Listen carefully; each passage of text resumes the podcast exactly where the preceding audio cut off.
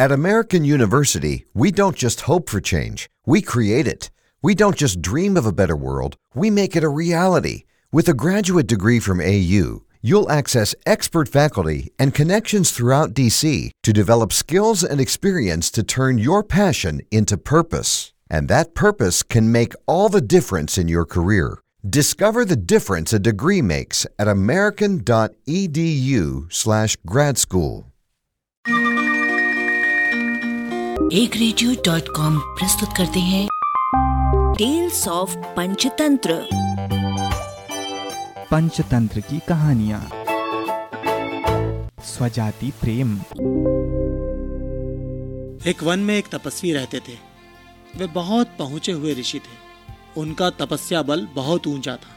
रोज वो प्रातः आकर नदी में स्नान करते और नदी किनारे के एक पत्थर के ऊपर आसन जमाकर तपस्या करते थे। निकट ही उनकी कुटिया थी। जहाँ उनकी पत्नी भी रहती थी। एक दिन एक विचित्र घटना घटी।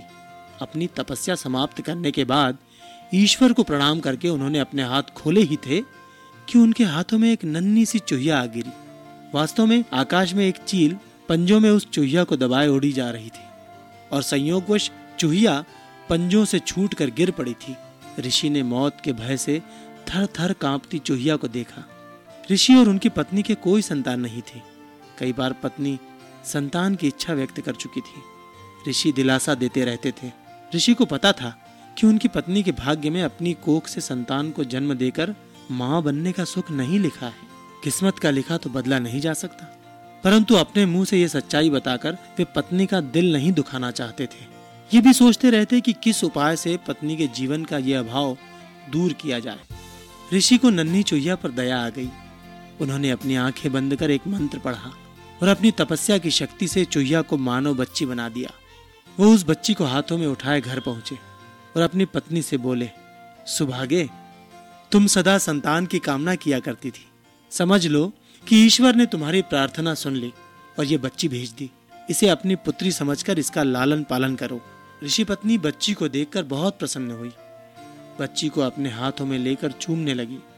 कितनी प्यारी बच्ची है, मेरी ही बच्ची तो है ये इसे मैं पुत्री की तरह पालूँगी। इस प्रकार चुहिया मानव बच्ची बनकर ऋषि के परिवार में पलने लगी। ऋषि पत्नी सच्ची माँ की भांति ही उसकी देखभाल करने लगी। उसने बच्ची का नाम कांता रखा। ऋषि भी कांता से पितावत स्नेह करने लगे। धीरे धीरे वे ये भूल गए कि उनकी पुत्री कभी चुहिया थी। माँ तो बस बच्ची के प्यार में खो सी गई। वो दिन रात उसे खिलाने और उससे खेलने में लगी रहती। ऋषि अपनी पत्नी को ममता लुटाते देख प्रसन्न होते। कि आखिर संतान न होने का उसे दुख नहीं रहा। ऋषि ने स्वयं भी उचित समय आने पर कांता को शिक्षा दी और सारी ज्ञान विज्ञान की बातें सिखाई। समय पंख लगाकर उड़ने लगा। देखते ही देखते माँ का प्रेम तथा ऋषि का स्नेह और शिक्षा प्राप्त करती कांता बढ़ते बढ़ते सोलह वर्ष की सुंदर, सुशील और योग्य युवती बन गई। माता को बेटी के विवाह की चिंता सताने लगी। एक दिन उसने ऋषि से कह डाला, सुनो, अब हमारी कांता विवाह योग्य हो गई है। हमें उसके हाथ पीले कर देने चाहिए। तभी कांता वहाँ पहुँची। उसने अपने केशों में फूल गूंथ रखे थे। चेहरे पर यौवन दमक रहा था। ऋषि को लगा कि उनकी पत्नी ठीक कह रही है। उन्होंने धीरे से अपनी पत्नी के कान में कहा, मैं हमारी बिटिया के लिए अच्छे से अच्छा वर ढूंढ निकालूँगा। उन्होंने अपने तपोबल से सूर्य देव का आवाहन किया। सूर्य ऋषि के सामने प्रकट हुए और बोले, प्रणाम मुनि ऋषि। कहिए, आपने मुझे क्यों स्मरण किया? क्या आज्ञा है? ऋषि ने कांता की ओर इशारा करके कहा, ये मेरी बेटी है, सर्वगुण सुशील है। मैं चाहता हूँ कि तुम इससे विवाह कर लो। तभी कांता बोली, तात, ये बहुत गर्म है। मेरी तो आँखें चौंधिया रही हैं। मैं इनसे विवाह कैसे करूँ? न कभी इनके निकट जा पाऊँगी, न देख पाऊँगी। ऋषि ने कांता की पीठ थपथपाई और बोले, ठीक है, दूसरे और श्रेष्ठ वर देखते हैं। सूर्यदेव बोले, ऋषिवर, बादल मुझसे श्रेष्ठ हैं, वो मुझे भी ढक लेता है। उससे बात कीजिए। ऋषि के बुलाने पर बादल गरजते, लरजते और बिजलियाँ चमकाते प्रकट हुए। बादल को देखते ही कांता ने विरोध किया, तात, ये तो बहुत काले रंग का है। मेरा रंग गोरा है, हमारी जोड़ी नहीं जमेगी। ऋषि ने बादल से पूछा तुम ही बताओ कि तुमसे श्रेष्ठ कौन है? बादल ने उत्तर दिया, पवन, वो मुझे भी उड़ा कर ले जाता है।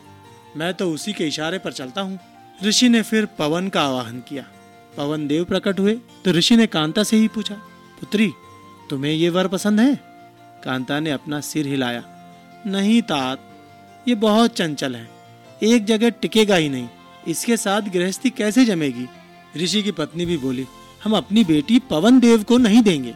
दामाद कम से कम ऐसा तो होना चाहिए जिसे हम अपनी आँख से देख सकें। ऋषि ने पवन देव से पूछा, तुम ही बताओ कि तुमसे श्रेष्ठ कौन है? पवन देव बोले, ऋषिवर, पर्वत मुझसे भी श्रेष्ठ है। वो मेरा रास्ता रोक लेता है। ऋषि के बुलावे पर पर्वतराज प्रकट हुए और बोले, ऋषिवर, आपने मुझे क्यों याद किया? ऋषि ने सारी बात बताई। पर्वतराज ने कहा, पूछ लीजिए कि आपकी कन्या को मैं पसंद हूँ क्या?